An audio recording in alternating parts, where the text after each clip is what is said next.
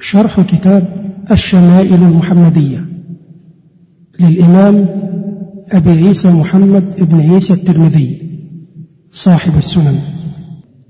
والآن نترككم مع الشريط الأول. الحمد لله رب العالمين وصلى الله على نبينا محمد وعلى آله وصحبه أجمعين وبعد. فكنا نريد الحديث في هذه الليالي بمشيئه الله تعالى عن الشمائل المحمدية. وهذا الموضوع فيه صفة محمد بن عبد الله صلى الله عليه وسلم. ومن أفضل من ألف في هذا الموضوع العلامة محمد بن عيسى بن سوره الترمذي رحمه الله صاحب السنن.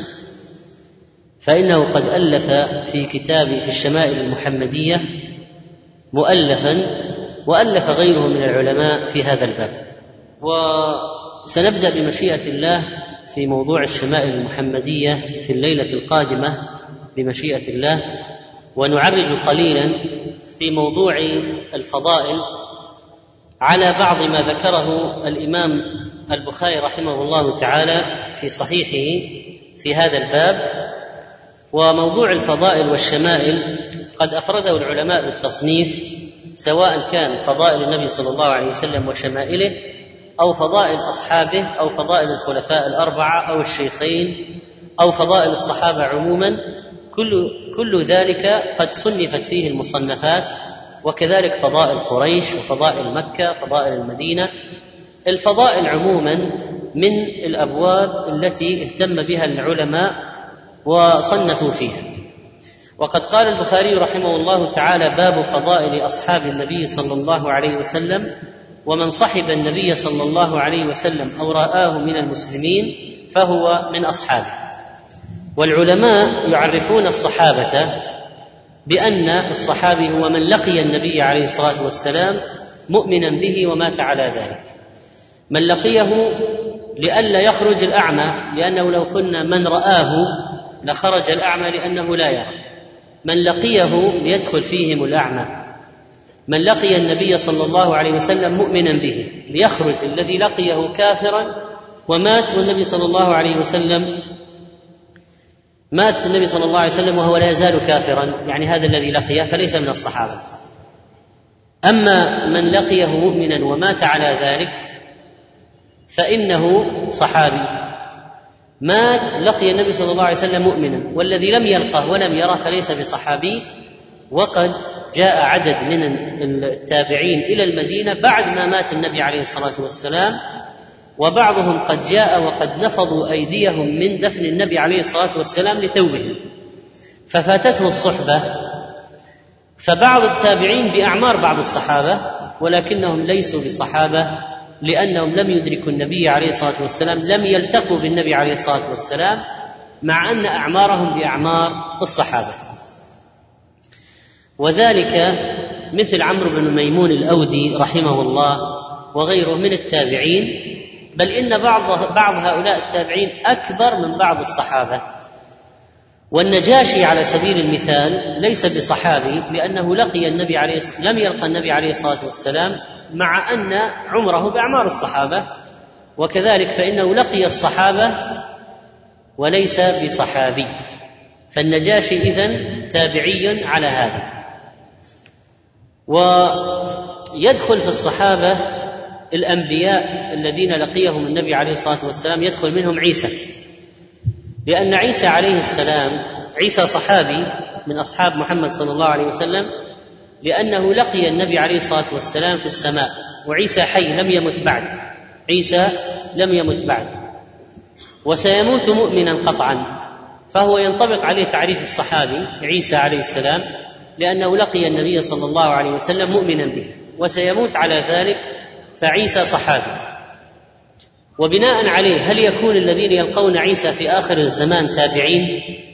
لأنهم لقوا صحابيا. فهذا مما قد تكلم العلماء فيه. طبعا مسألة الصحابي والتابعي هذه تدخل في حديث النبي صلى الله عليه وسلم خير الناس قرني ثم الذين يلونهم ثم الذين يلونهم. ولذلك فإن النبي عليه الصلاة والسلام مدح القرون الثلاثة المفضلة الأولى والنبي صلى الله عليه وسلم لقيه من الناس كثير. وقد قيل إنه حج معه عليه الصلاة والسلام مئة وأربعة وعشرون ألفا من الصحابة. كلهم قد كانوا في حجة الوداع ورأوا النبي عليه الصلاة والسلام والتقوا به وحجوا معه عليه الصلاة والسلام. ومنهم المقل من الصحبة والمستكثر بعضهم ما لقي النبي عليه الصلاة والسلام إلا مرة وآخرون من الصحابة كانوا معه حضرا سفرا قاتلوا جاهدوا غزوا معه خالطوه دخلوا بيته ناموا معه عليه الصلاة والسلام وأكلوا معه سمعوا أحاديثه ورووها حضروا مجالسه عليه الصلاة والسلام. ولو قيل إن هناك بعض الصحابة الصغار يروي عن تابعي صحابي يروي عن تابعي لأن الصحابي هذا صغير لما مات النبي عليه الصلاة والسلام. فربما عقل عنه مجة مجها في وجهه وهو صغير. ثم يروي هذا الصحابي إذا كبر يروي عن تابعين وهذا قليل. وقد رأى عبد الله بن سرجس رسول الله صلى الله عليه وسلم وقد قيل إنه ليس له صحبة لأن بعضهم اشترطوا البلوغ وبعضهم اشترطوا التمييز. وهذا هو الصحيح. إذا كان مميزا فإن له صحبة. فإن له صحبة. والنبي عليه الصلاة والسلام قد مدح أصحابه وقال خير الناس قرني أو خير أمتي قرني. وهؤلاء القرن هم أهل الزمن الواحد الذين اشتركوا في أمر من الأمور. والقرن يطلق على المئة سنة ونحوها. واختلفوا في تحديده من عشر سنين إلى مئة وعشرين. وقال بعضهم مئة. على أي حال الجيل الجيل حول السبعين سبعين سنة وقد قال عليه الصلاة والسلام أعمار أمتي بين الستين والسبعين. ولذلك فإن بعضهم حمل القرن على هذا وقالوا هذا هو القدر المتوسط من أعمار الأمة بالأجيال بالأجيال. ما بين الستين والسبعين. وآخر من مات من الصحابة مئة سنة وعشرون سنة وهو أبو الطفيل رضي الله عنه. فيكون نهاية وجود الصحابة في مئة وعشرة من الهجرة في نحو مئة وعشرة من الهجرة وفائدة هذا أن من ادعى الصحبة بعد هذا الوقت فإنه لا يقبل منه. وقال عليه الصلاة والسلام ثم الذين يلونهم أي القرن والتابعين وهم التابعون ثم الذين يلونهم وهم أتباع التابعين. والخير في هذه الأمة موجود والحمد لله. كما قال عليه الصلاة والسلام مثل أمتي مثل المطر لا يدرى أوله خير أم آخره. وهذا يدل على أن البركة في هذه الأمة في جميع الأجيال موجودة وإن كانت تقل وتكثر وتكون في أول الأمة أو أكثر عافيتها في أولها كما قال عليه الصلاة والسلام. وقد سمى النبي عليه الصلاة والسلام الذين يأتون من بعده ولم يروه ويؤمنون به إخوانا له. وقد قال وددنا أن لو رأينا إخواننا قالوا أولسنا إخوانك يا رسول الله؟ قال أنتم أصحابي وأخبرهم أن إخوانه الذين يأتون من بعده ويؤمنون به ولم يروه. وعلى ذلك فكل من يؤمن بالنبي عليه الصلاة والسلام ويتبعه في هذا الزمن فهو من إخوانه صلى الله عليه وسلم. والصحابة منهم الفقراء المهاجرون ومنهم الأنصار. وهؤلاء أيضا المهاجرون مراتب. فمنهم أبو بكر الصديق رضي الله تعالى عنه الذي قال الله عنه إلا تنصروه فقد نصره الله إذ أخرجه الذين كفروا ثاني اثنين إذ هما في الغار إذ يقول لصاحبه لا تحزن إن الله معنا. وأبو بكر قد آمن به وواساه بماله ودافع عنه وعندما أرادوا أن يخنقوا النبي عليه الصلاة والسلام بل قد خنقوه بالثوب حتى كاد أن يهلك. فجاء أبو بكر ففك عنه ذلك وقال أتقتلون رجلا أن يقول ربي الله وكان يبكي رضي الله عنه. وهو الذي رافقه في الهجرة وحلب له ونفض الضرع ونظف الإناء وشرب قال حتى رضيت حتى رضي أبو بكر رضي الله عنه. ولذلك فإن النبي صلى الله عليه وسلم قد حفظ لهذا الرجل المودة وحفظ له المكانة بل هو عند الله أفضل الأمة بعد محمد صلى الله عليه وسلم. لو وزنت كل الأمة غير محمد عليه الصلاة والسلام وزنت كلها. بابي بكر الصديق لرجح بهم أبو بكر الصديق. من شيء وقر في قلبه رضي الله عنه. ولذلك قال سدوا الأبواب إلا باب أبي بكر. وقال إن أمن الناس علي في صحبته وماله أبو بكر. ولو كنت متخذا خليلا غير ربي لاتخذت أبا بكر. ولكن أخوة الإسلام ومودته لا يبقين في المسجد باب إلا سد إلا باب أبي بكر.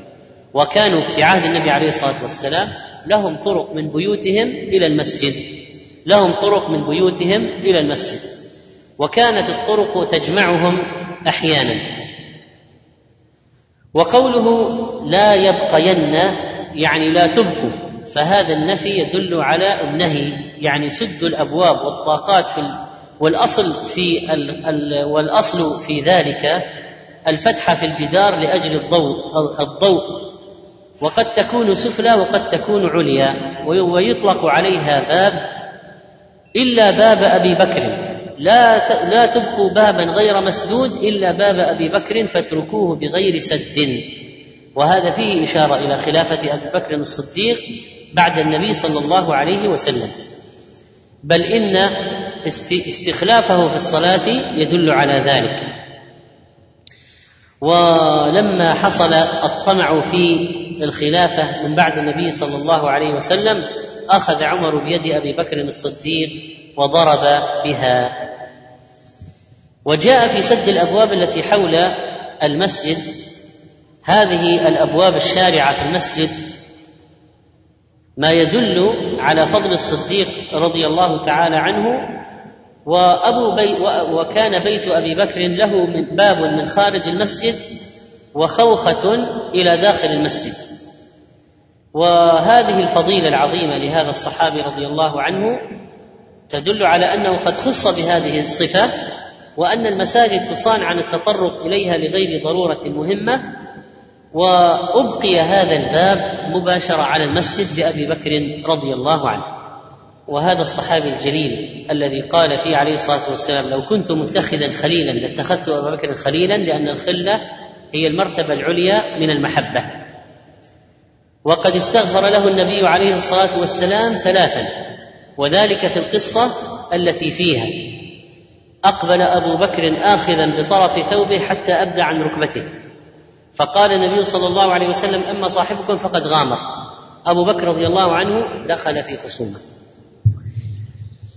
فسلم وقال يا رسول الله إني كان بيني وبين ابن الخطاب شيء فأسرعت إليه ثم ندمت فسألت أن يغفر لي فأبى علي فأقبلت إليك فقال يغفر الله لك يا أبا بكر يغفر الله لك يا أبا بكر يغفر الله لك يا أبا بكر. ثم إن عمر ندم وهذا الفرق بينه وبين الصحابة أنهم لو أخطأوا بسرعة يرجعون بسرعة.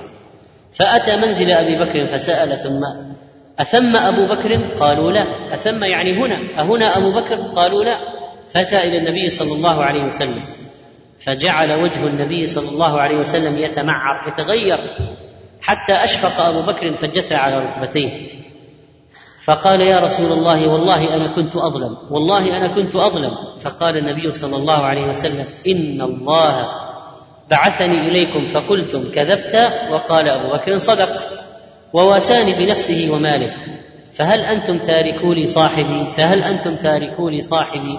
فما أوذي بعدها. وقد أخبر النبي عليه الصلاة والسلام عن إيمانه هو وعمر. فقال عليه الصلاة والسلام بينما راع في غنمه عدا عليه الذئب فأخذ منها شاة فطلبه الراعي الذئب سلب شاة وهرب بالشاة والراعي وراءه يطلبه فالتفت إليه الذئب فجأة الذئب توقف عن الجري واقع على ذنبه والتفت إلى الرجل يكلمه كلام الإنس. فقال من لها يوم السبع؟ يوم ليس لها راع غيره الذئب يقول للرجل من لها يوم السبع؟ يوم ليس لها راع غيري. في رواية أن الرجل قال وعجبي ذئب مقع على ذنبه يكلمني كلام الإنس أخذ الغنم وذهب إلى المدينة ولقي النبي عليه الصلاة والسلام وأخبره بما حصل.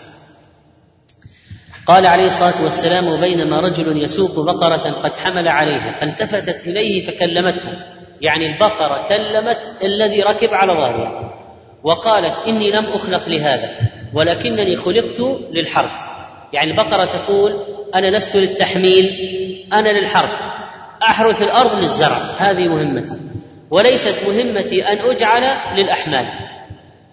فقال الناس سبحان الله وهكذا إذا سمع المسلم ما يتعجب منه يقول سبحان الله وإذا أعجبه شيء ماذا يقول؟ الله أكبر. فالتكبير إذا أعجبه شيء والتسبيح إذا تعجب من شيء إذا تعجب من شيء. فقال الناس سبحان الله فقال النبي صلى الله عليه وسلم فإني أؤمن بذلك وأبو بكر وعمر بن الخطاب رضي الله عنهما. فهذا اذا ما كان من أبي بكر رضي الله عنه وشهادة النبي صلى الله عليه وسلم له وهو الذي قال ولكن أخي وصاحبي أخي وصاحبي. ولما جاءت المرأة إلى النبي عليه الصلاة والسلام تقول ارايت إن جئت ولم أجدك؟ كأنها تشير للموت كأنها تعرض بالموت كأن إذا جئتك وقد مت. لكن ما قالت هذا؟ قال أرأيت؟ يعني يا رسول الله إن جئت ولم أجدك. إن جئت ولم أجدك. يعني أذهب إلى من؟ وكذلك جاء في حديث عصبة بن مالك قال قلنا يا رسول الله إلى من ندفع صدقات أموالنا بعدك؟ فالنبي عليه الصلاة والسلام قال للمرأة اذهبي إلى أبي بكر. وهذا وهذا يدل على أن أبا بكر رضي الله عنه هو الخليفة من بعده فاستخلفه في الصلاة وأشار إلى أنه أفضل الأمة بعده. وهذه القصة التي فيها أن الصديق جاء وهو قد شمر ثوبه عن ركبته ومعلوم أن عورة الرجل ما بين السره والركبة. فالسره والركبة ليستا من العورة لكن تحت السره وفوق الركبة من العورة فالفخذ من العورة. ما تحت السره من العورة وما فوق الركبة من العورة أما الركبة نفسها والسرة نفسها فليستا من العورة. وكان قد حسر عن ركبته وغامر دخل في المغامرة ودخل في الأمر العظيم فكأنه حصل له خصومة. ويقول كان بيني وبين الخطاب شيء يعني محاورة معاتبة مراجعة جدال في الكلام. فأسرعت إليه يعني اغضبته ثم ندمت. فسالته أن يغفر لي فأبى. ودخل أغلق بابه. فالنبي عليه الصلاة والسلام قال يغفر الله لك يا أبا بكر ثلاثة. لما جاء عمر جعل وجه النبي صلى الله عليه وسلم يتمعر. يتمعر من الغضب عليه الصلاة والسلام. وفي رواية أن عمر جاء إليه فأعرض عنه فجاء بالجانب الآخر فأعرض عنه فجلس بين يديه فأعرض عنه فقال يا رسول الله ما أرى اعراضك إلا لشيء بلغك عني فما خير حياتي وأنت معرض عني؟ أنا أموت أحسن. فما خير حياتي وأنت معرض عني؟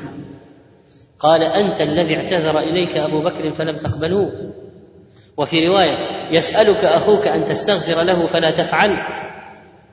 فقال والذي بعثك بالحق ما من مرة يسألني إلا وأنا أستغفر له. يعني كل ما كان يقول لي سامحني يا عمر اغفر لي يا عمر كنت أقول في نفسي اللهم اغفر له لكن لا أجهر بذلك. أنا كنت مسامحه أصلا لكن ما كنت أرفع صوتي. وما خلق الله من أحد أحب إلي منه بعدك. فقال أبو بكر وأنا والذي بعثك بالحق كذلك أنا ما أحب بعدك من أكثر من عمر. فهذا يبين أن أبا بكر وعمر كان في غاية المحبة لبعضهما البعض.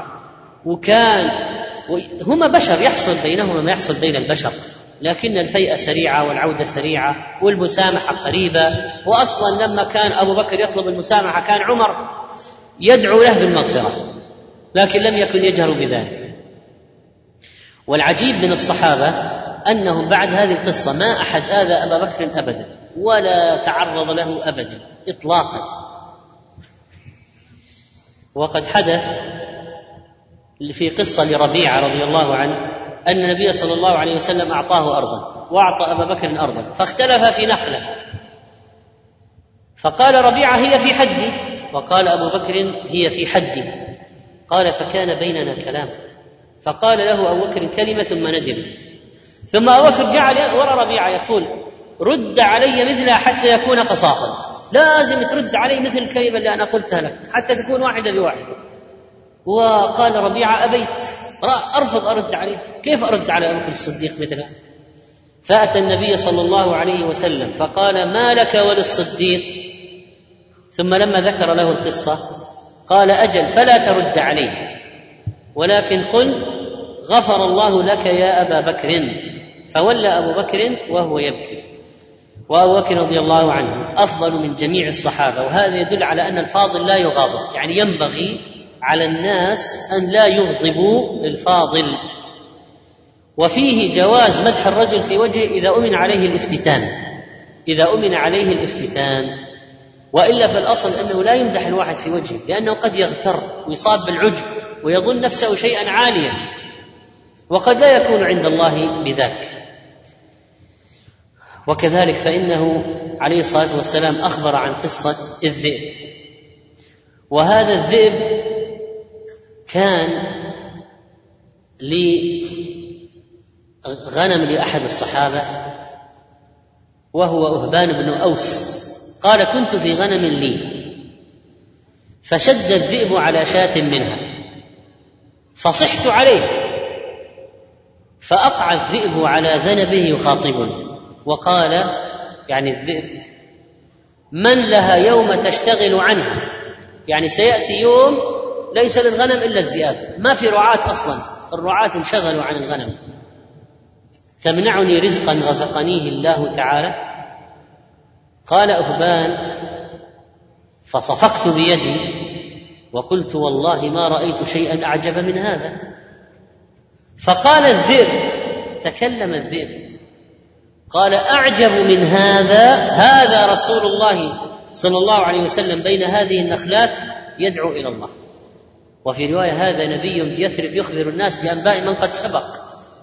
لأن هذا الصحابي كان آه، ما جاء المدينة ما كان قد جاء المدينة أصلا. كان يرعى في يرعى غنمه يرعى غنمه في فلاة. فجاء الذئب وأخذ الشاة ثم أطلق الشاة وأقع على ذنبه وكلمه. وقال من لها يوم السبع؟ يوم لا راعي لها غيري. ولما تعجب الرجل قال أعجب من هذا أخبرك. اذهب إلى المدينة إلى يثرب. فيها نبي يخبر الناس بأنباء من قد سبق. دخل الصحابي أخذ الغنم ودخل المدينة وسأل عن النبي عليه الصلاة والسلام ودل عليه. وكان أبو بكر وعمر حاضرين. والصحابي هذا أو الراعي الذي أصبح صحابيا أخبر النبي عليه الصلاة والسلام بالقصة. أخبر النبي صلى الله عليه وسلم بالقصة. فقال عليه الصلاة والسلام فإني أؤمن بذلك وأبو بكر وعمر.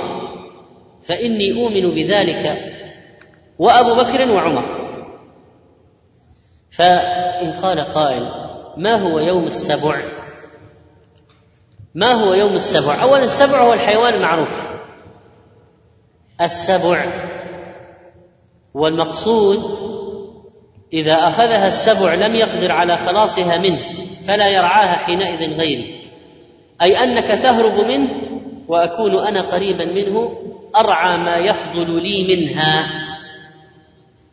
وقال آخرون معناه من لها يوم يتركها السبع؟ يعني الأسد.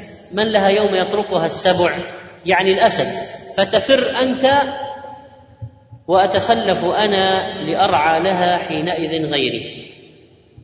وقال بعض العلماء إن هذا الزمان سيأتي على الناس تطرقهم الفتن فتشغلهم اشغالا حتى لا يتفرغ الراعي لغنمه ولا يسأل أحد عن غنمه.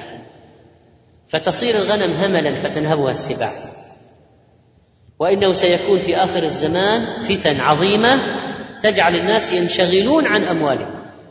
والراعي ينشغل عن غنمه من الفتن. طبعا هنالك فتن ما جاءت بعد مثل فتنة السراء وفتنة الدهيماء وفتنة الأحلاس. فتنة الأحلاس الفتنة مثل الحرص على البعير للزومها ومكثها ولبثها وفتنة الدهيماء التي تدهم الناس لا تدع أحدا إلا لطمته لطمة. كل تدخل كل بيت. كل بيت فيه مصيبة. واحد ميت مقتول منهوب سليم مجروح لازم. كل بيت فيه مصيبة. لا تدع أحدا إلا لطمته لطمة وفتنة السراء التي تكون بسبب الرخاء. ففتنة الأحلاس وفتنة الدهيماء ما جاءت بعد. والحديث في صحيح مسلم. وهذه الفتن نسأل الله العافية. إذا جاءت خلاص ما تترك أحدا. لا بد تصيب كل واحد ببلوى. لا بد. لا تدع أحدا إلا لطمته لطمة. يا يروح له ميت زوج. يموت له أخ ابن أب زوج زوج. لا بد زوجة. لا ما في بيت يخلو من المصيبة حينئذ. وقال بعض العلماء المقصود بذلك يوم القيامة. وتعقب هذا بأن الذئب حينئذ لا يكون راعيا للغنم. ولا تعلق له بها أصلا. فلعل ذلك يكون في بعض أيام الفتن حينما ينشغل الناس بالفتن العظيمة حتى أن الراعي يهمل الغنم يهمل ولا يكون لها يومئذ إلا السباع.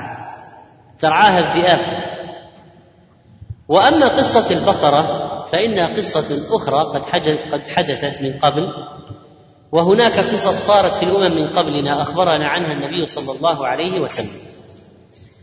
وابو بكر رضي الله عنه هو الذي اجتمع عليه الناس بعد وفاة النبي عليه الصلاة والسلام وبايعه عمر وبايعه الناس بعده. فقام لله تعالى وحارب المرتدين واصلا كان الدين في خطر شديد لولا أن الله قيض للمسلمين أبا بكر رضي الله عنه. وهذا السبب أن في عهد أبي بكر الصديق ما كان فيه فتوحات. لماذا الفتوحات في عهد عمر؟ لأن ابا بكر رضي الله عنه كان مشتغلا بحرب المرتدين.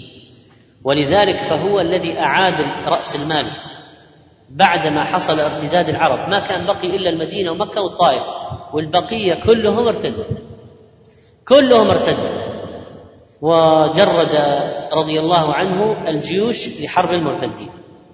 وكان هناك جيش أسامة. كان عليه الصلاة والسلام قد اعده للروم للنصارى. وأمر بإنفاذه ومات عليه الصلاة والسلام. أمر أبو بكر بأن يمضي جيش أسامة. فقال الصحابة كيف يمضي جيش أسامة ونحن نحتاج إلى الجيش في حروب المرتدين؟ فقال لا أمنع جيشا أنفذه رسول الله صلى الله عليه وسلم أو أمر بإنفاذه. فذهب جيش أسامة إلى الروم. فقالت العرب لو لولا أن عنده من الجيوش شيئا عظيما ما أخرج هذا الجيش. وخذلهم الله ثبطهم. فخاف كثير منهم وقعدوا وحارب أبو بكر بالبقية المرتدين وانتصر عليهم. أما جيش أسامة فلا يعلم جيشا أسلم منه. يعني ما في في الصحابة جيش ولا حتى على عهد النبي عليه الصلاة والسلام. جيش لا يوجد جيش ذهب ورجع سالما وغنم مثل جيش أسامة. ما مات ولا واحد ولا فقد ولا واحد. وهذا من بركة طاعة أمر النبي عليه الصلاة والسلام وهو الذي فعله أبو بكر الصديق رضي الله عنه. فلا يعلم جيش أكثر سلامة من جيش أسامة. فهذه بعض المناقب لهذا الصحابي رضي الله عنه وسنعود إن شاء الله في الليلة القادمة إلى آه، الشمائل المحمدية وأولها وصف النبي عليه الصلاة والسلام. وسنعرف كيف وصفه بالدقة المتناهية. وحال جلده ولونه وشعره وطوله وعظامه ووجهه عليه الصلاة والسلام ثم بقية الشمائل والأحوال. إن الحمد لله نحمده ونستعينه ونستغفره ونعوذ بالله من شرور أنفسنا وسيئات أعمالنا. من يهده الله فلا مضل له ومن يضلل فلا هادي له.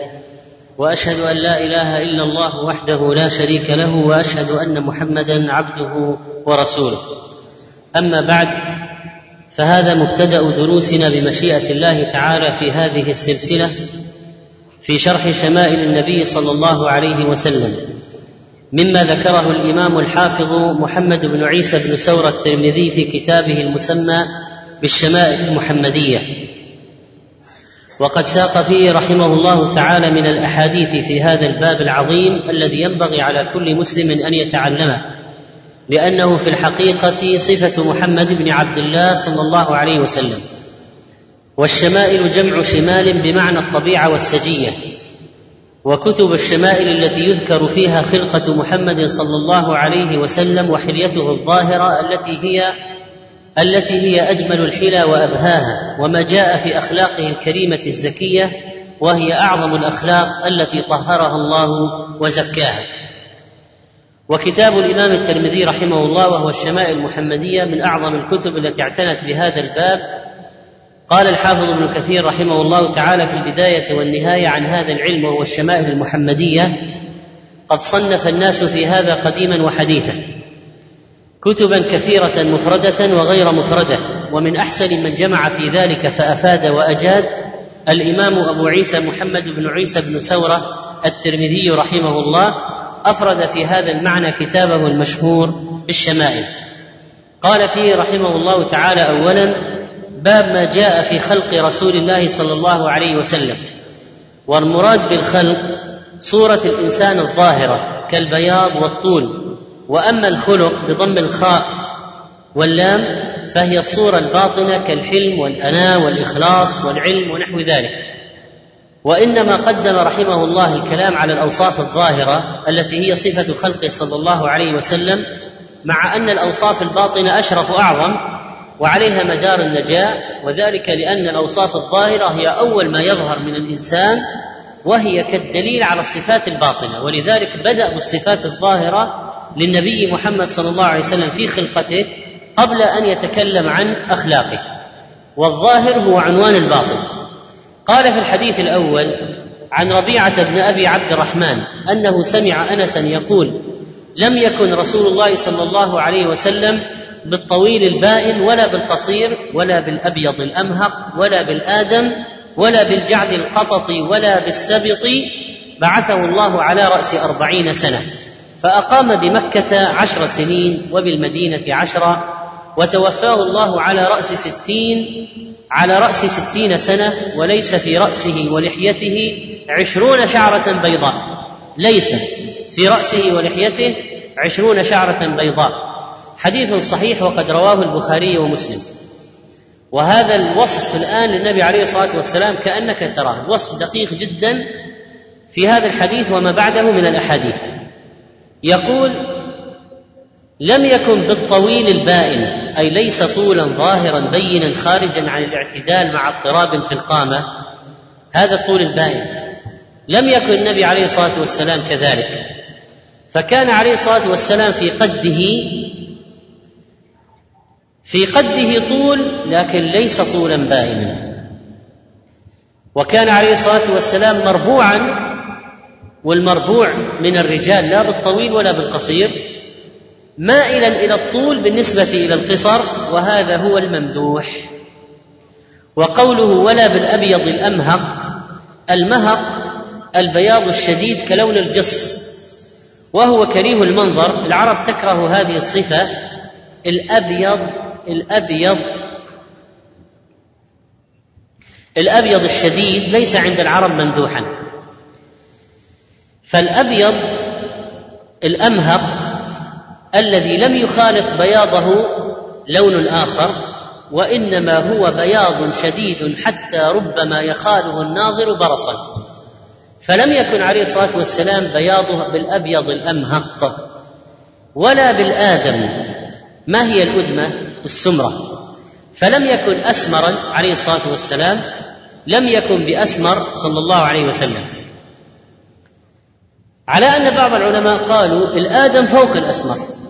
ففيه شيء من السواد. قوله ولا بالجعد القطط الجعد التواء الشعر وانقباضه والقطط شعر الزنج. ولا بالسبط المسترسل ليس بالمسترسل. فلم يكن شعره صلى الله عليه وسلم في نهاية الجعوده ولا في نهاية السبوطه بل كان وسطا بينهما وخير الأمور الوسط. قال بعض أهل البلاغة. الغالب على العرب جعودة الشعر والغالب على العجم سبوطة الشعر. فجمع الله لنبيه صلى الله عليه وسلم ما تفرق في غيره من الفضائل. فكان بين الجعودة وبين السبوطة. وقوله بعثه الله على رأس أربعين سنة هذا يتم على قول من قال إنه بعث في الشهر الذي ولد فيه. ففي أي شهر ولد عليه الصلاة والسلام؟ في ربيع الأول. لكن المشهور عند جمهور العلماء أن النبي صلى الله عليه وسلم متى بعث؟ متى بعث؟ في رمضان الذي أنزل فيه القرآن. اذا المشهور أنه بعث في رمضان ولد في ربيع الأول. فقول الراوي بعثه الله على رأس أربعين سنة لا بد أن يكون فيه إما جبرا للكسر أو إيش؟ إلغاء للكسر. فإذا فإذا كان بعث في رمضان من السنة التي ولد فيها فيكون بعث بعد أربعين ونصف. فيكون الراوي ماذا فعل؟ ألغى الكسر. إذا إذا بعث في رمضان قبل ربيع الأول من السنة التي بعدها فيكون بعث بعد تسعة وثلاثين سنة ونصف. فيكون الراوي لما قال أربعين ماذا فعل؟ جبر الكسر. قوله فأقام بمكة عشر سنين وبالمدينة عشرة وتوفاه الله على رأس ستين سنة. وأخرج مسلم عن أنس رضي الله عنه أنه عليه الصلاة والسلام عاش ثلاثا وستين وهو موافق لحديث عائشة وبه قال الجمهور فعلى أي شيء تحمل رواية أنه توفي على رأس ستين سنة؟ على إلغاء الكسر إلغاء. لكن بالدقة عاش ثلاثا وستين سنة. وقوله وليس في رأسه ولحيته عشرون شعرة بيضاء يعني فيها لكن أقل من عشرين. ويقصد الراوي بذلك تقليل شيبه عليه الصلاة والسلام. ولإسحاق بن راهوية وابن حبان والبيهقي من حديث ابن عمر كان شيب رسول الله صلى الله عليه وسلم نحو من عشرين شعرة بيضاء في مقدمه. وروى ابن سعد بإسناد صحيح عن ثابت عن أنس قال ما كان رأس النبي صلى الله عليه وسلم ما كان في رأس النبي صلى الله عليه وسلم لحيته ولحيته إلا سبع عشرة أو ثماني عشرة فهي أقل من عشرين. سبع عشرة أو ثماني عشرة شعرة بيضاء. وجاء عند ابن أبي خيثمة من حديث حميد عن أنس لم يكن في لحية رسول الله صلى الله عليه وسلم عشرون شعرة بيضاء. الحديث الثاني عن أنس رضي الله عنه أنه قال كان رسول الله صلى الله عليه وسلم ربعة ليس بالطويل ولا بالقصير حسن الجسم وكان شعره ليس بجعد ولا سبط أسمر اللون إذا مشى يتكفأ. إذا مشى يتكفأ حديث صحيح وقد رواه البخاري ومسلم أيضا. ومعنى ربعة يعني الرجل المربوع بين الطويل والقصير المتوسط وجاء في الزهريات بإسناد الحسن كان ربعة وهو إلى الطول أقرب فإذا المربوع لا بالطويل ولا بالقصير لكن إلى الطول أقرب عليه الصلاة والسلام. وقول أسمر اللون يعارض ما سبق يعارض ما سبق ولكن كما قال ابن حجر رحمه الله لما جمع الروايات. يعني جمع بين حديث أسمر اللون. وليس بأبيض أمهق. وفي رواية أنه كان أزهر اللون. فلم يكن بأسمر. وكان أزهر. وليس بأبيض أمهق. وفي رواية بياضه إلى السمرة. وفي لفظ أسمر إلى البياض أخرجه أحمد وسنده حسن. جمع ابن حجر بين الروايات فقال وتبين من مجموع الروايات أن المراد بالسمرة الحمرة التي تخالط البياض وأن المراد بالبياض المثبت ما يخالطه حمرة والمنفي ما لا يخالطه حمرة فإذا رأيت رواية فيها أن النبي عليه الصلاة والسلام كان أبيض فاعلم بأن هذا البياض المثبت الذي خالطه ماذا؟ حمرة وإذا رأيت رواية ما كان أبيض فالمقصود به البياض الخالص الذي لم يخالطه حمرة. فإذا ماذا كان لونه؟ أبيض مشربا بالحمرة صلى الله عليه وسلم. وهذا من أجمل الألوان وهذا معنى أزهر اللون. عليه الصلاة والسلام. وقد جاء أيضا من حديث محرش الكعب في عمرة الجعرانة أنه قال فنظرت إلى ظهره كأنه سبيكة فضة وصححه الألباني في صحيح النسائي. ونحمل حديث كان شديد البياض على البياض المشرب بالحمرة. وقد وصفه بالبياض دون السمرة خمسة عشر صحابيا كما قال الحافظ العراقي رحمه الله. ووصف لونه بشدة البياض محمول على البريق واللمعان فإذا أردنا أن نقول إنه كان شديد البياض. هو أبيض مشرب بالحمرة إذا ما معنى شديد البياض؟ لا نقصد به البياض الذي مثل البرص ومثل الثلج ومثل القطن وإنما نقصد البريق واللمعان طيب إذا خلصنا أنه كان أبيض مشرب بالحمرة وأنه كان فيه بريق ولمعان قوله إذا مشى يتكفأ يعني يتمايل إلى قدام كالسفينة في جريها. كيف تجري السفينة؟ هكذا. إذا مشى يتكفأ مشية مشية نشاط. مشيته مشية نشاط عليه الصلاة والسلام. الحديث الثالث حديث البراء بن عازب قال كان رسول الله صلى الله عليه وسلم رجلا مربوعا بعيد ما بين المنكبين عظيم الجمة إلى شحمة أذنيه عليه حلة ثوبان إزار ورداء. عليه حلة حمراء ما رأيت شيئا قط أحسن منه. حديث صحيح ورواه البخاري ومسلم. وفي رواية ما رأيت من ذي لمة في حلة حمراء أحسن من رسول الله صلى الله عليه وسلم. له شعر يضرب منكبيه. بعيد ما بين المنكبين. لم يكن بالقصير ولا بالطويل. وقوله في الحديث كان رجلا أو رجلا. هذا وصف لشعره عليه الصلاة والسلام. ورجل الشعر أو رجل الشعر يعني ليس شديد الجعودة ولا بشديد السبوطة ولكن بينهما. بعيد ما بين المنكبين عليه الصلاة والسلام عريض ما بين المنكبين وهو أعلى الظهر صلى الله عليه وسلم وفي رواية رحب الصدر عليه الصلاة والسلام كان رحب الصدر بعيده أو بعيده تقليل البعد. إيماء إلى أن بعد ما بين منكبيه لم يكن منافيا للاعتدال. يعني ليس البعد المفرط وإنما قول الراوي بعيد ما بين المنكبين يعني أن فيهما عرض ولكن ليس ليس منافيا للاعتدال. قالوا وذلك آية النجابة وأما ما ورد في حديث النبي صلى الله عليه وسلم من وصف شعره فسيأتي أيضا. رابعا وعن علي رضي الله عنه قال لم يكن رسول الله صلى الله عليه وسلم بالطويل ولا بالقصير شثن الكفين والقدمين ضخم الرأس ضخم الكراديس طويل المسربة إذا مشى تكفأ تكفؤا كأن من حط من صبب كأن من حط من صبب لم أر قبله ولا بعده مثله صلى الله عليه وسلم. تقدم ما يتعلق بصفة الطول. أما قول الراوي شثن الكفين والقدمين قال ابن الأثير في النهاية أن أي أنهما يميلان إلى الغلظ والقصر. وقيل هو الذي في أنامله غلظ بلا قصر ويحمد ذلك في الرجال لأنه أشد لقبضهم. فتكون القبضة قوية إذا كانت بهذه الصفة وتذم هذه الصفة في النساء عند العرب. فإذا شثن الكفين غليظ الأصابع والراحة.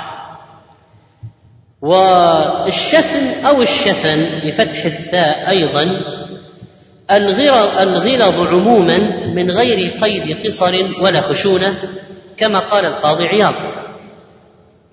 طيب هل هذه الصفة تنافي حديث البخاري عن أنس ما مسست حريرا ولا ديباجا ألين من كف النبي صلى الله عليه وسلم فالجواب أن اللين في الجلد يعني يجمع بين هذا الحديث والحديث الذي قبله. أن اللين في الجلد والغلظ في العظام. أن اللين في الجلد والغلظ في العظام. فاجتمع له القوة مع نعومة البدن. عليه الصلاة والسلام. ويؤيد ذلك ما رواه الطبراني والبزار من حديث معاذ رضي الله عنه قال أردفني النبي صلى الله عليه وسلم خلفه في سفر فما مسست شيئا قط ألين من جلده عليه الصلاة والسلام. وقال ابن بطال كان كفه صلى الله عليه وسلم ممتلئا لحما. كان كفه ممتلئا لحما. غير أنها مع ضخامتها كانت لينة.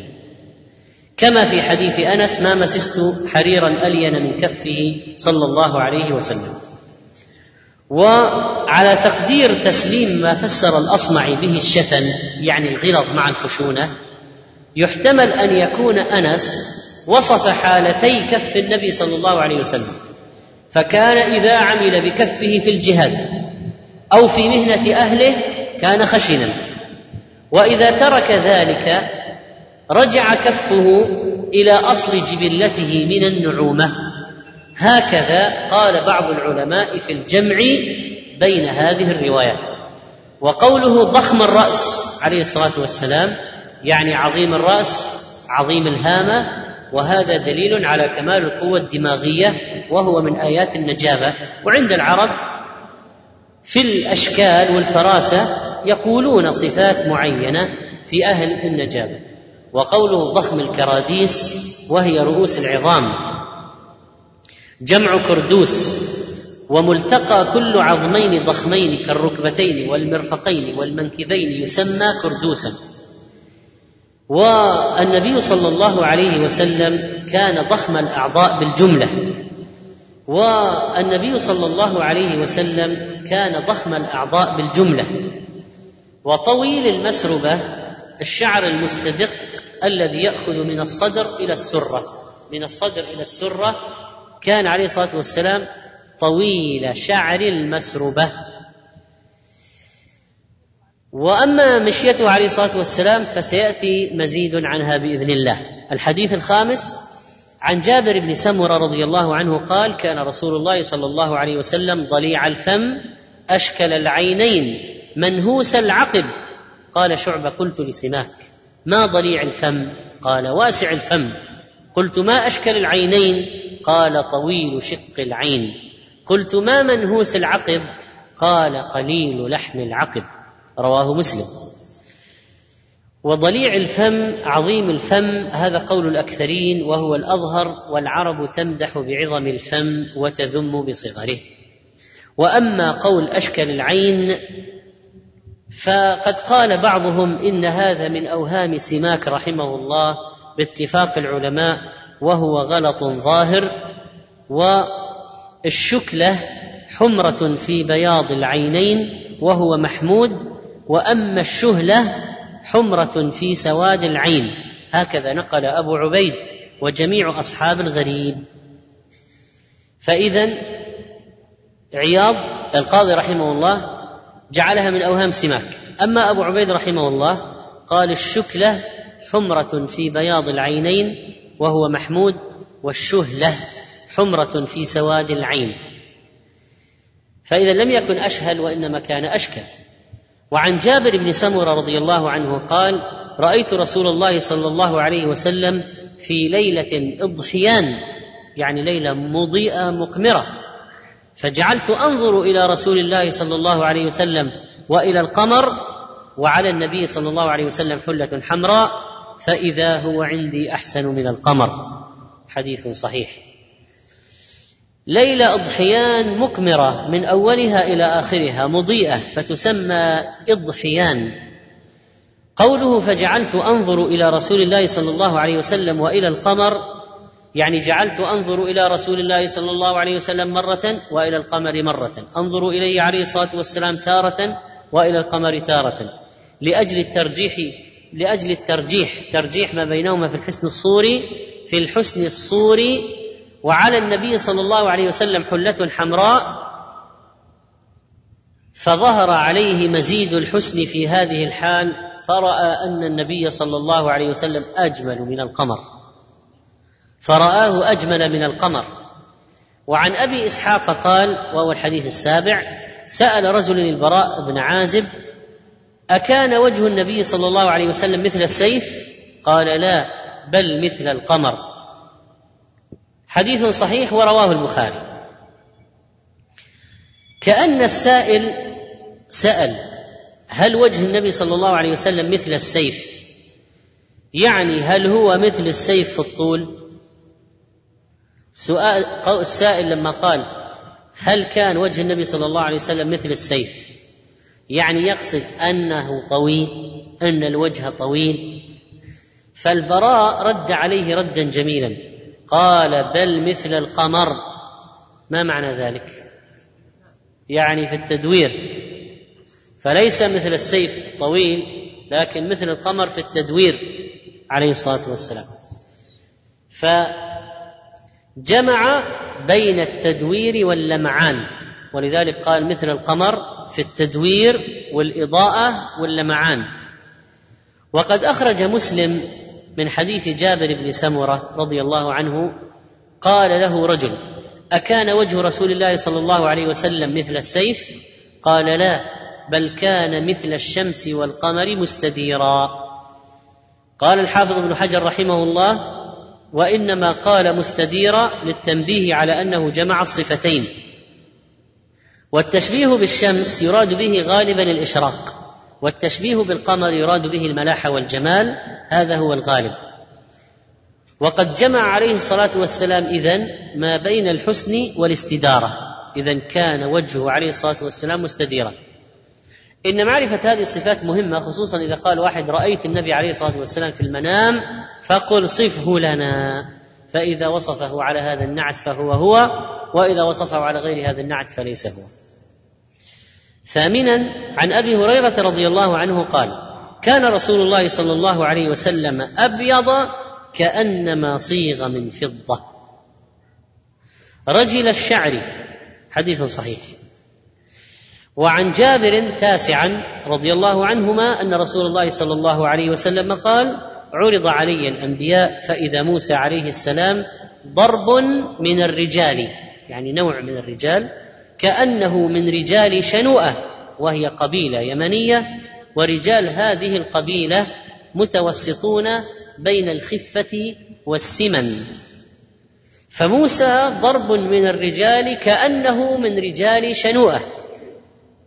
ورأيت عيسى بن مريم عليه السلام فإذا أقرب من رأيت به شبها عروة بن مسعود يعني الثقفي وهو الذي أرسلته قريش للنبي صلى الله عليه وسلم يوم الحديبية ثم أسلم رضي الله عنه في السنة التاسعة للهجرة وهو أحد الرجلين اللذين قالت فيهما قريش وقالوا لولا نزل هذا القرآن على رجل من القريتين عظيم.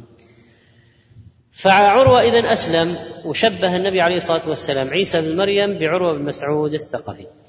قال ورأيت إبراهيم عليه السلام فإذا أقرب من رأيت به شبها صاحبكم. يعني نفسه. ورأيت جبريل. ورأيت جبرائيل فإذا أقرب من رأيت به شبها دحية. وهو دحية من خليفة الكلبي. أحد الصحابة رضي الله عنهم كان جميلا جدا. وقوله عرض علي في المسجد الأقصى ليلة الإسراء أو في السماوات وهذا هو الأرجح كما يدل عليه حديث ابن عباس.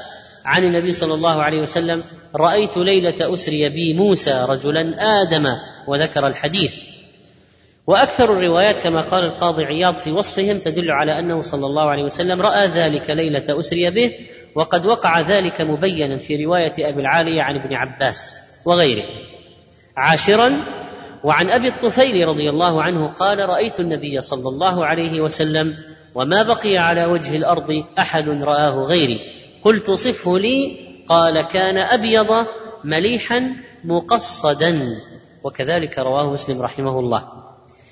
ما معنى أبيض مليحا مقصدا؟ قال النووي ليس بجسيم ولا نحيف ولا طويل ولا قصير. وقد تضمنت أحاديث هذا الباب بيان ما كان عليه النبي صلى الله عليه وسلم من القوام واللون وغير ذلك وحاصل صورته صلى الله عليه وسلم هو الجمال والملاحة.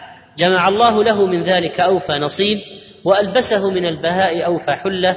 فقد قيل في تعريف الجمال إنه تناسب الخلقة واعتدالها واستواؤها.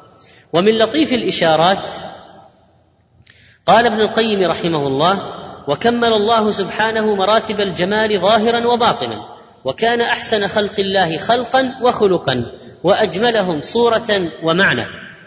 ومن لطيف الإشارات وجميل اختيار الله لنبيه صلى الله عليه وسلم أن خلقته عليه الصلاة والسلام كانت مثالا لأخلاقه واعتدال صورته في كل شيء كالمثال لملته الوسط بين الملل.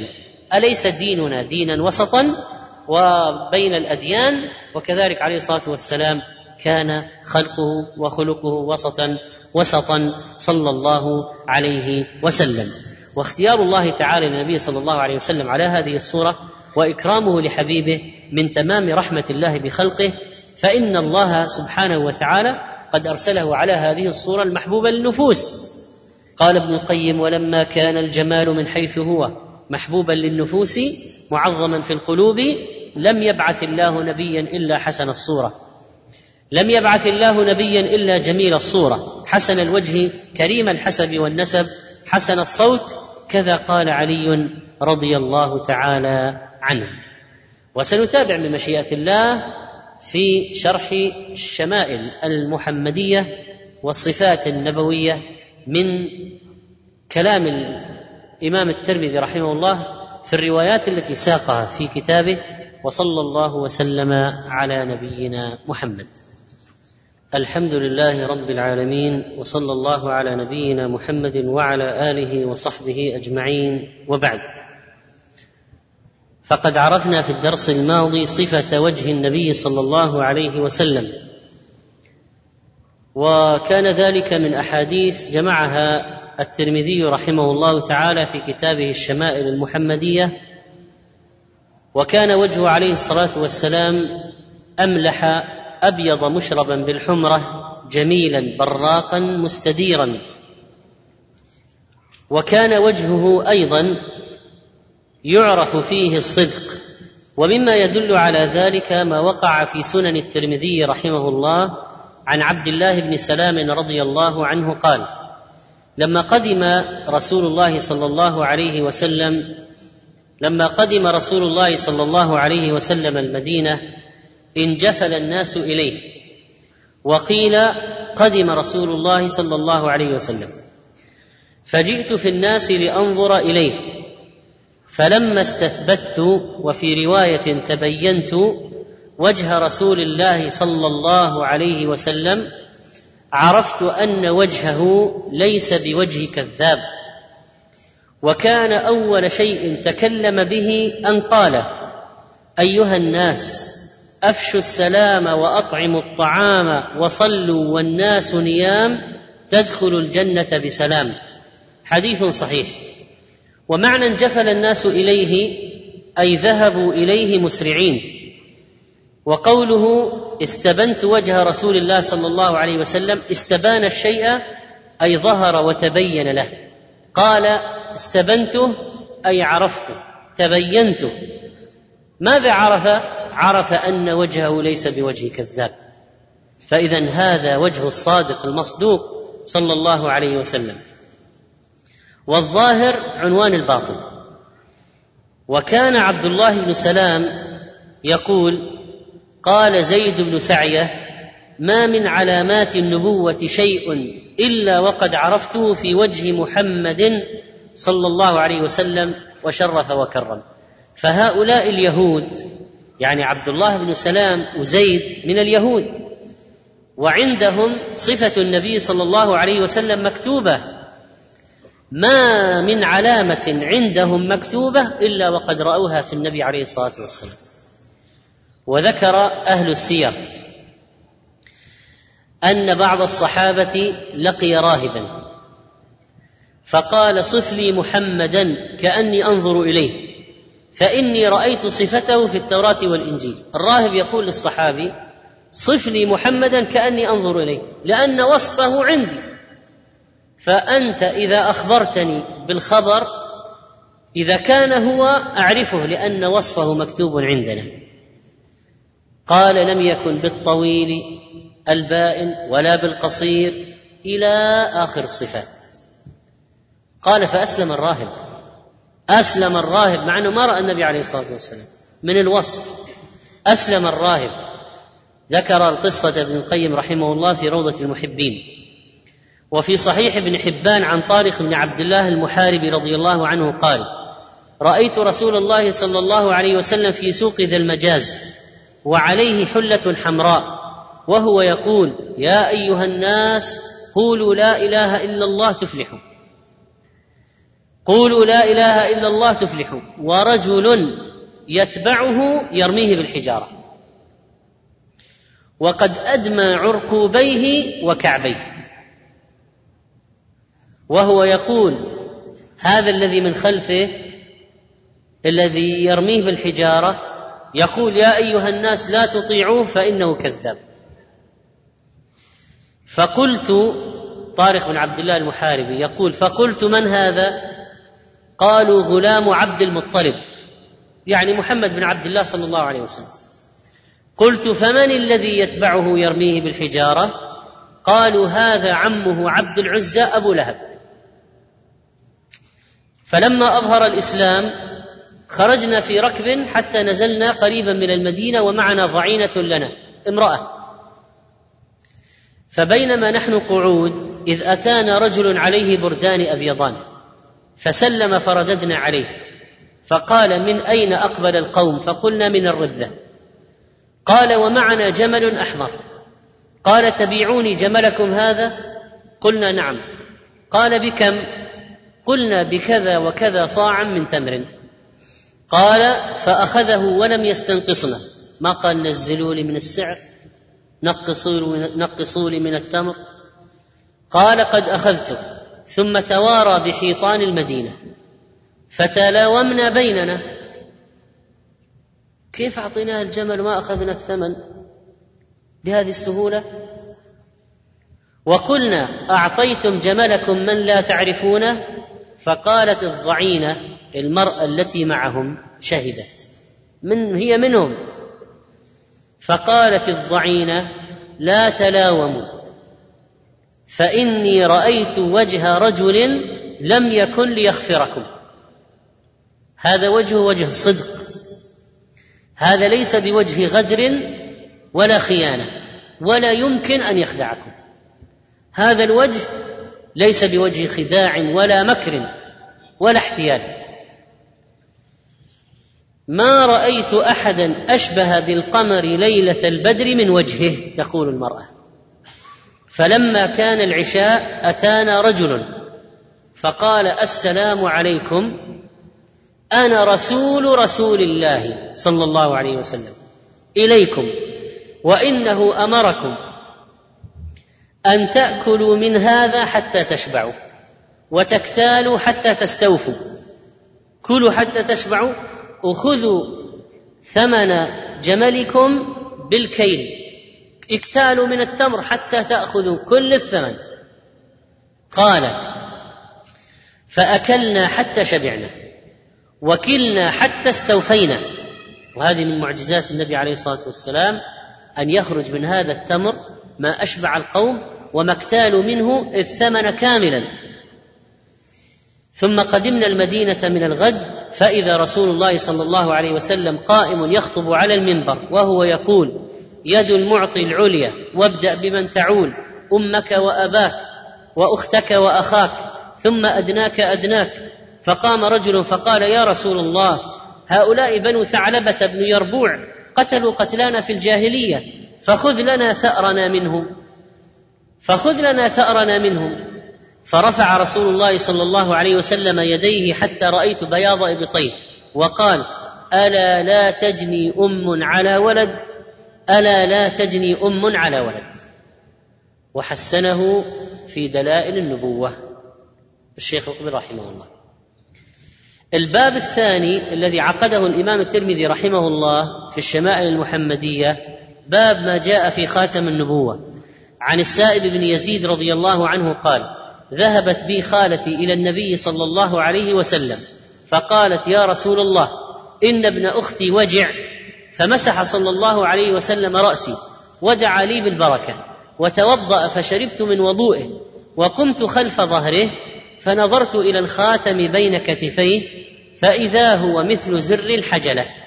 والحجلة طائر معروف طائر معروف وزرها بيضها. صحيح. والحديث قد رواه البخاري ومسلم. وقولها الخالة قالت يا رسول الله إن ابن أختي وجع. ابن أختي من هي اختها اسمها علبة بنت شريح أخت مخرمة ابن شريح. قالت يا رسول الله إن ابن أختي وجع يعني مريض. وكان يشتكي رجله كما جاء في صحيح البخاري إن ابن أختي وقع والوقع مرض يصيب الرجلين. فمسح براسي قال عطاء مولى السائب. كان مقدم رأس السائب أسود. يعني المكان الذي مسحه النبي صلى الله عليه وسلم من الرجل بقي أسود ما جاءه الشيء. ما جاءه الشيء. كان مقدم رأس السائب أسود وهو الموضع الذي مسحه النبي صلى الله عليه وسلم من رأسه وشاب ما سوى ذلك. لما كبر الرجل تقدم به السن شاب. إلا الموضع الذي مسحه النبي عليه الصلاة والسلام. رواه البيهقي والبغوي وذكره القسطلاني. وقوله من وضوئه يعني شربت وقوله فشربت من وضوئه بفتح الواو الماء المتقاطر من أعضائه عند الوضوء. وقوله فنظرت إلى الخاتم وفي رواية البخاري إلى خاتم النبوة بين كتفيه. وفي حديث عبد الله بن سرجس عند مسلم أنه كان إلى جهة كتفه اليسرى يعني خاتم النبوة ما هو في منتصف الكتف بالضبط بين الكتفين مائل إلى الجهة اليسرى قليلا. وقوله مثل زر الحجلة قال النووي رحمه الله الحجلة واحدة الحجال والحجال بيت كالقبة. له أزرار كبار وعرى. كيف يغلقون هذا؟ مثل الناموسية. فوق السرير. له أزرار. كيف يغلقونه له أزرار كبار وعرى. يدخل الزر في العروة فيغلق. قال النووي في تفسير زر الحجلة يعني خاتم النبوة قدر هذا الزر الذي يدخل في العروة. في أزرار الحجال المستعملة في الحجال. قال هذا هو الصواب المشهور الذي قاله الجمهور. وقيل المراد بالحجلة الطائر المعروف والمقصود بزرها بيضتها. وهذا الذي ذكره الترمذي رحمه الله قال الحجر الطائر المعروف والزر البيضة. قال النووي أنكره عليه العلماء يعني يقصد أن الراجح هو الزر. وليس البيض. على أية حال هذا موجود أيضا في كلام أهل العلم لكنه يقول إن الجمهور والأكثر على أن هذا هو المقصود بالحجلة زر الحجلة والحديث فيه مشروعية الذهاب بالمريض لمن يرقيه ويدعو له. وعلى ذلك ترجم البخاري رحمه الله في صحيحه في كتاب المرضى باب من ذهب بالمريض ليدعى له. ويؤخذ من الحديث أيضا مشروعية مسح المسح على رأس المريض. وفي الصحيحين من حديث عائشة رضي الله عنها قالت كان النبي صلى الله عليه وسلم يعوذ بعضهم يمسح بيمينه. لماذا يمسح بيمينه؟ تفاؤلا بذهاب الوجع. ما فائدة المسح باليد على المريض وهو يقرأ عليه؟ التفاؤل بزوال الوجع والمرض. ماذا كان عليه الصلاة والسلام يقول؟ أذهب الباس رب الناس واشف أنت الشافي لا شفاء إلا شفاؤك شفاء لا يغادر سقما وفي الحديث شفقة النبي صلى الله عليه وسلم على أصحابه ودعاؤه لهم بالخير والبركة. وفي الحديث بركة دعوة النبي صلى الله عليه وسلم وكيف نفع الله السائب بدعوته. وفي البخاري عن الجعيد بن عبد الرحمن قال رأيت السائب بن يزيد ابن أربع وتسعين. هذا الذي مسح عليه النبي عليه الصلاة والسلام. قال الراوي رأيته ابن أربع وتسعين جلدا. قويا. معتدلا. فقال قد علمت ما متعت به سمعي وبصري إلا بدعاء النبي صلى الله عليه وسلم. إن خالتي ذهبت بي إليه. فقالت يا رسول الله إن ابن أختي شاك فادعوا الله له قال فدعا لي. وفي الحديث تبرك الصحابة بآثار النبي صلى الله عليه وسلم وما تبقى من وضوئه وما استعمل من ماء وضوئه عليه الصلاة والسلام. وقد ثبت في أحاديث كثيرة تبركهم بجسده الشريف وبعرقه وبنخامته وببساطه. وبثيابه هذه الأشياء في حياة النبي عليه الصلاة والسلام وبعيد وفاته كانت موجودة لكن بعد ذلك لا يعرف ولا أثر الآن باقي من آثار النبي عليه الصلاة والسلام.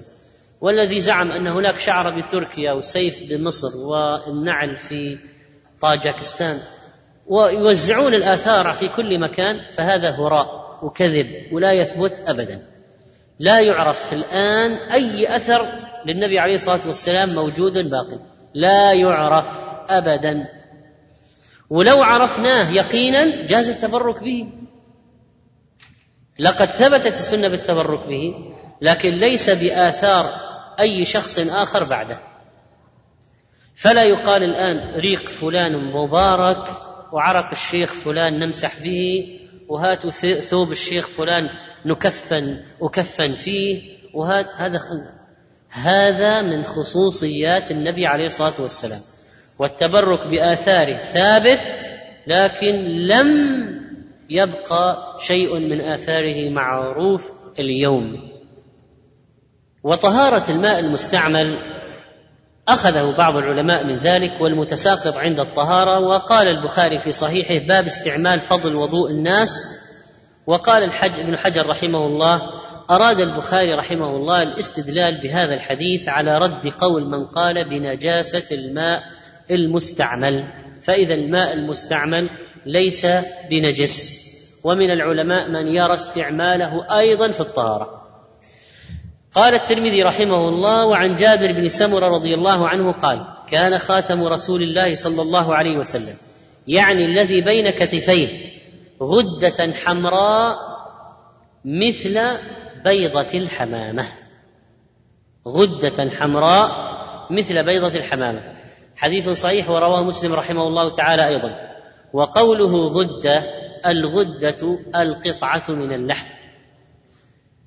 تحدث ما بين الجلد واللحم. وقيل هي كل عقدة تكون في الجسد. والمراد أن الخاتم كان شبيها بالغدة. قطعة لحم. حمراء مائلة إلى اللون الأحمر. مثل بيضة الحمامة في التدوير وكذلك الحجم. وفي رواية لمسلم ورأيت الخاتم عند كتفه مثل بيضة الحمامة يشبه جسده يعني لون الخاتم يشبه لون بقية الجلد. فلا يخالف لون الخاتم لون بقية الجسد. وفيه إشارة إلى نفي أن تكون إلى نفي أن يكون لون الخاتم كالبرص مثلا. هل هناك تعارض بين بيضة الحمامة وبيضة الحجلة؟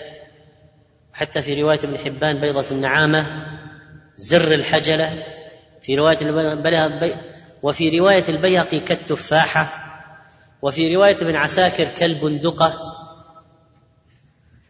ورواية مسلم كجمع عليه خيلان كأنها الثآلين وفي صحيح الحاكم شعر مجتمع ونظرا لاختلاف الروايات قال بعض العلماء باختلاف الأحوال وقالوا إنها كانت تكبر وتصغر. إنها كانت تكبر وتصغر. هذا رأي القرطبي. قال وكل شبه بما سنح له.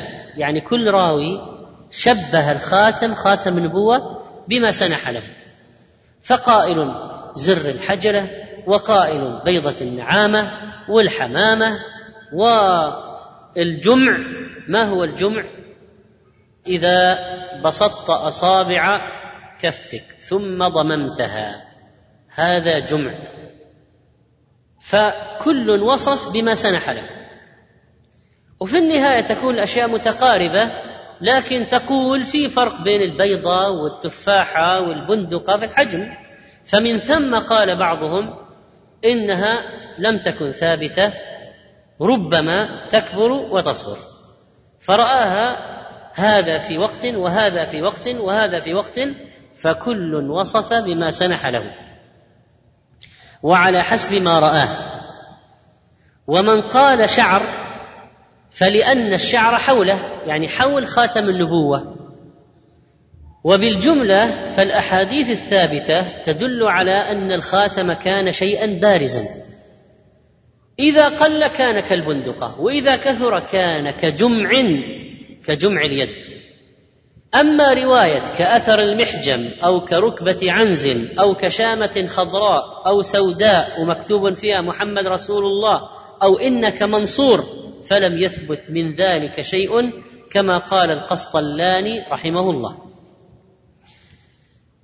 الحديث الذي يليه هو عن عاصم بن عمر بن قتادة عن جدته رميثة رضي الله عنها قالت سمعت رسول الله صلى الله عليه وسلم ثم جملة اعتراضية من كلام رميثة رضي الله عنها. ولو شاء أن أقبل الخاتم الذي بين كتفيه من قربي منه لفعلت. طيب ماذا سمعته يقول؟ يقول لسعد بن معاذ يوم مات اهتز له عرش الرحمن. حديث صحيح ورواه الشيخان. وقولها من قربي أي بسبب قربي. وقوله اهتز الرحمن عرش الرحمن. اهتز عرش الرحمن لموت سعد بن معاذ. قال النووي رحمه الله اختلف العلماء في تأويله. فقال الطائفة هو على ظاهره واهتزاز العرش تحركه فرحا بقدوم روح سعد وجعل الله تعالى في العرش تمييزا حصل به هذا. فالله خلق في العرش تمييزا يميز به خروج روح سعد من غيره. ولما خرجت روح سعد اهتز العرش فرحا. ولا مانع منه وإن منها لما يهبط من خشية الله. الحجارة فيها خشية لله الحجر فيه خشية مع أن الخشية تقول من صفات العقلاء وليس من صفات الجمادات. لكن الله على كل شيء قدير. فإذا أراد أن يجعل في الحجر خشية جعل. لو أنزلنا هذا القرآن على جبل لرأيته خاشعا متصدعا من إيش؟ من خشية الله. وهكذا اهتز العرش لموت سعد رضي الله عنه فرحا بقدوم روحه. قال وهذا القول هو ظاهر الحديث وهو المختار. فإذا قضيه التأويلات هذه الفاسدة ليست بمعتبرة. قال الحاكم رحمه الله الأحاديث التي تصرح باهتزاز عرش الرحمن مخرجه في الصحيحين وليس لمعارضها في الصحيح ذكر انتهى. قال الحافظ رحمه الله وقد جاء حديث اهتزاز العرش لسعد بن معاذ عن عشرة من الصحابة أو أكثر وثبت في الصحيحين فلا معنى لإنكاره. وهذه الصحابية رضي الله عنها أكدت ضبطها للرواية بشدة قربها من النبي صلى الله عليه وسلم وفي الحديث إثبات خاتم النبوة وفضيلة سعد رضي الله عنه وإثبات عرش الرحمن وإثبات اهتزاز العرش فرحا بمقدم روح سعد. الحديث الرابع عشر عن أبي زيد عمرو بن أخطب الأنصاري قال قال لي رسول الله صلى الله عليه وسلم يا أبا زيد أدن مني فامسح ظهري. فمسحت ظهره فوقعت أصابعي على الخاتم. قلت وما الخاتم؟ قال شعرات مجتمعات. حديث صحيح.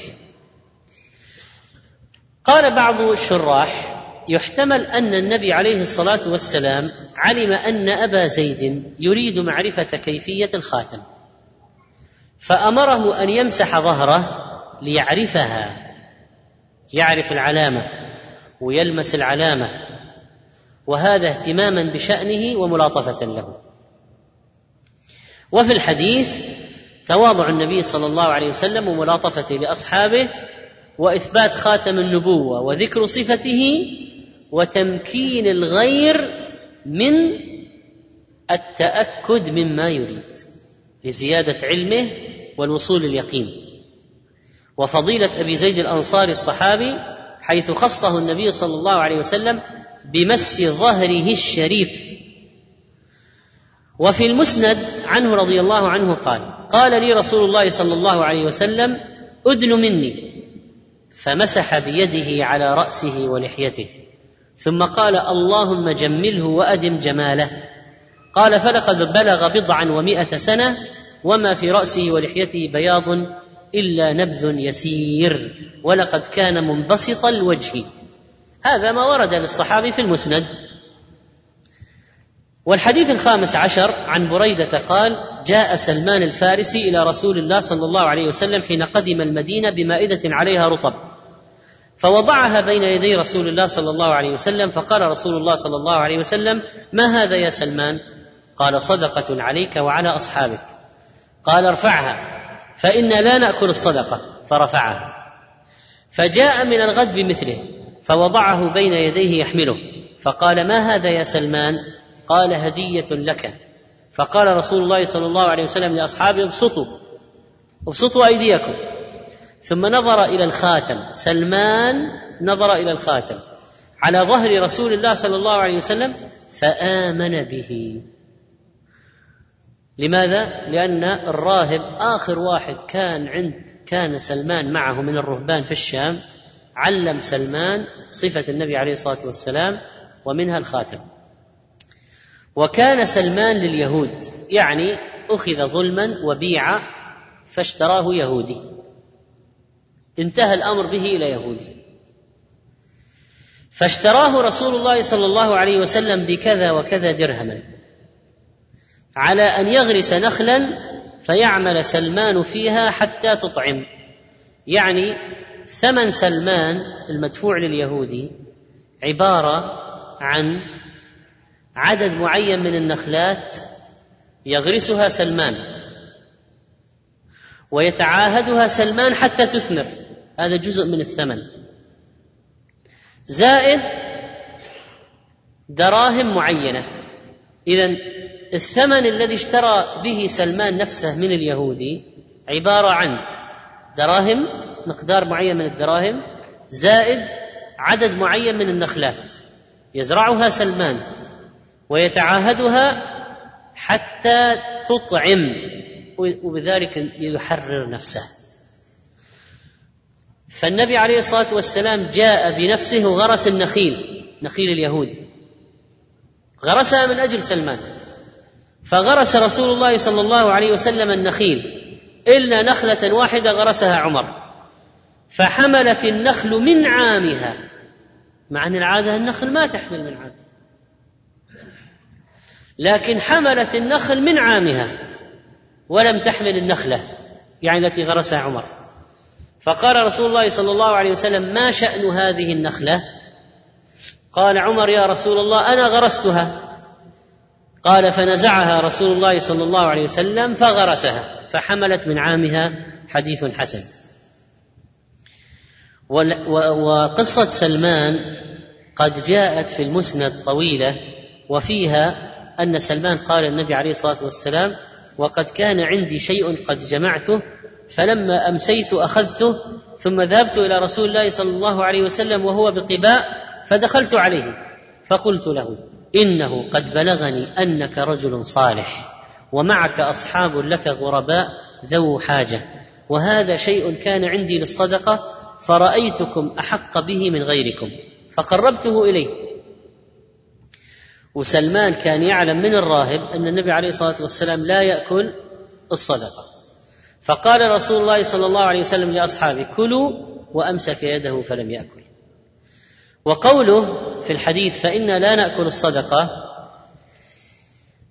يخبر عن نفسه عليه الصلاة والسلام ويحتمل أن يكون المقصود أيضا أهل بيته معه. ومعروف أن أهل البيت أيضا أهل البيت لا يأكلون الصدقة أو لا يأخذون الزكاة. فلهم من خمس الخمس وهو سهم رسول الله صلى الله عليه وسلم من بيت المال. ويحتمل أن يكون قوله فإنا لا نأكل الصدقة يعني الأنبياء معاشر الأنبياء. كل الأنبياء لا يأكلون الصدقات. لأن هذه أوساخ الناس يعني يغسلون بها ذنوبهم فلا تليق بالأنبياء. أن يأكلوا منها. الهدية ممكن الهدية كرامة. أما الصدقة لا تليق بالأنبياء وبآل البيت تبعا للنبي عليه الصلاة والسلام. و في هذه المسألة خلاف يعني هل بقية الأنبياء مثله في عدم الأكل من الصدقة أو هذا خاص بالنبي عليه الصلاة والسلام؟ لما جاءت لما لما جاءت الهدية أكل منها عليه الصلاة والسلام. الكلام هذا بناء على ماذا؟ علامات ثلاث أخبر بها راهب عمورية سلمان. يعني سلمان لما تنقل من راهب إلى راهب وصل في النهاية إلى راهب عمورية كان على التوحيد. قال له سلمان إلى من توصي بي؟ لما نزل به الموت براهب عمورية وما تأمرني؟ فقال له الراهب الصالح أي بني والله ما أعلمه أصبح على ما كنا عليه أحد من الناس آمرك أن تأتيه. ما أعرف واحد باقي على التوحيد. كل الناس غيروا بدلوا ما في أحد.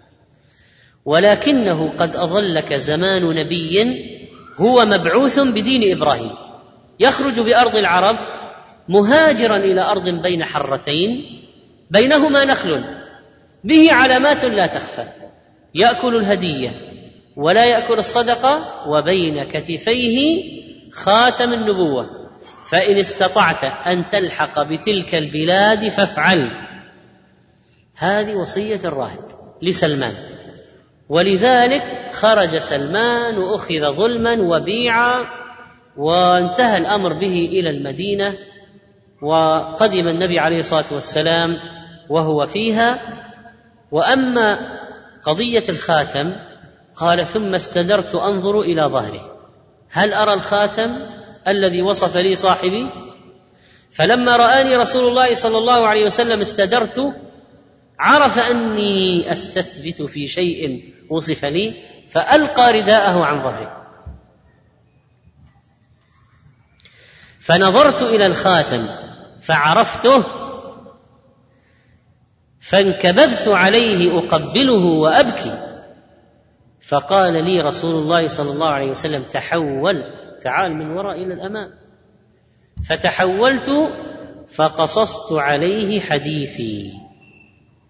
وهكذا انتهت القضية بشراء سلمان لنفسه لأن النبي عليه الصلاة والسلام قال كاتب يا سلمان فكاتبت صاحبي على ثلاثمائة نخلة. أحييها له بالفقير. حفرة تحفر للفسيلة لتغرس فيها. وبأربعين أوقية يعني من الفضة. فقال رسول الله صلى الله عليه وسلم لأصحابه أعينوا أخاكم. فأعانوني بالنخل. الرجل بثلاثين ودية والودية صغار الفسيل. والرجل بعشرين والرجل بخمس عشرة والرجل بعشر.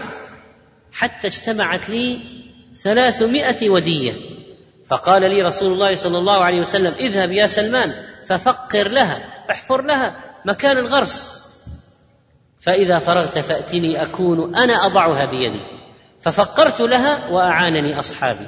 حتى إذا فرغت منها جئته فأخبرته فخرج رسول الله صلى الله عليه وسلم معي إليها فجعلنا نقرب له الودية ويضعه رسول الله صلى الله عليه وسلم بيده. فوالذي نفس سلمان بيده. ما ماتت منها ودية واحدة. ثلاثمائة. ما ماتت ودية واحدة. ثم جاء إلى النبي عليه الصلاة والسلام من بعض المغازي مثل بيضة الدجاجه من ذهب. فقال ما فعل الفارسي المكاتب؟ قال فدعيت له. فقال خذ هذه فأد بها ما عليك يا سلمان.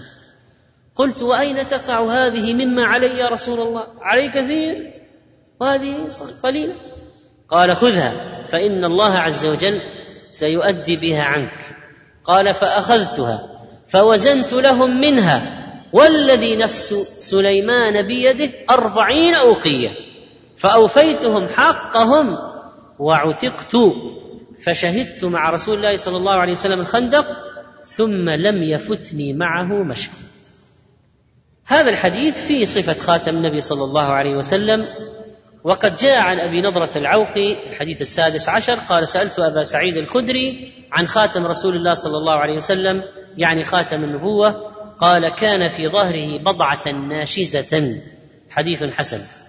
يعني قطعة لحم بضعة. ناشزة يعني مرتفعة. والحديث الأخير حديث عبد الله بن سرجس قال أتيت رسول الله صلى الله عليه وسلم وهو في ناس من أصحابه فجرت هكذا من خلفه فعرف الذي أريد فألقى الرداء عن ظهره فرأيت موضع الخاتم على كتفيه مثل الجمع حولها خيلان كأنها ثآنين فرجعت حتى استقبلت فقلت غفر الله لك يا رسول الله قال ولك فقال القوم استغفر لك رسول الله صلى الله عليه وسلم قال نعم ولكم ثم تلا هذه الآية واستغفر لذنبك وللمؤمنين والمؤمنات. والحديث صحيح ورواه مسلم. والجمع بضم الجيم الجمع جمع الكف. وخيلان جمع خال. والخال الشامة النقطة في الجلد تضرب إلى السواد. تميل للون الأسود. والثآلين جمع ثؤلول كعصفور. في الوزن. ثؤلول خراج صغير كالحمصة يظهر على الجسد له نتوء واستدارة. معروف. على كتفيه بين كتفيه لكن الكتف الأيسر أقرب كما روى عبد الله بن سرجس في صحيح مسلم الحديث رأيت النبي صلى الله عليه وسلم وأكلت معه خبزا ولحما أو قال ثريدا فقلت له أستغفر لك النبي صلى الله عليه وسلم؟ قال نعم ولك. ثم تلا هذه الآية واستغفر لذنبك والمؤمنين والمؤمنات. قال ثم درت خلفه فنظرت إلى خاتم النبوة بين كتفيه عند ناغض كتفه اليسرى. جمعا عليه خيلان كأمثال الثآلين والناغض العظم الرقيق على طرف الكتف. إذا خاتم النبوة كان مائلا قليلا إلى الكتف الأيسر. وهكذا صفة خاتم النبي صلى الله عليه وسلم بهذه الدقة وملخصها قطعة صغيرة من اللحم حمراء اللون بلون بشرة عليه الصلاة والسلام. إذا صغرت فهي كبيضة الحمامة وإذا كبرت كجمع اليد. حولها شامات سود وشعرات مجتمعات بين كتفي عليه الصلاة والسلام أقرب إلى الكتف الأيسر. هذا والله أعلم وصلى الله وسلم على نبينا محمد.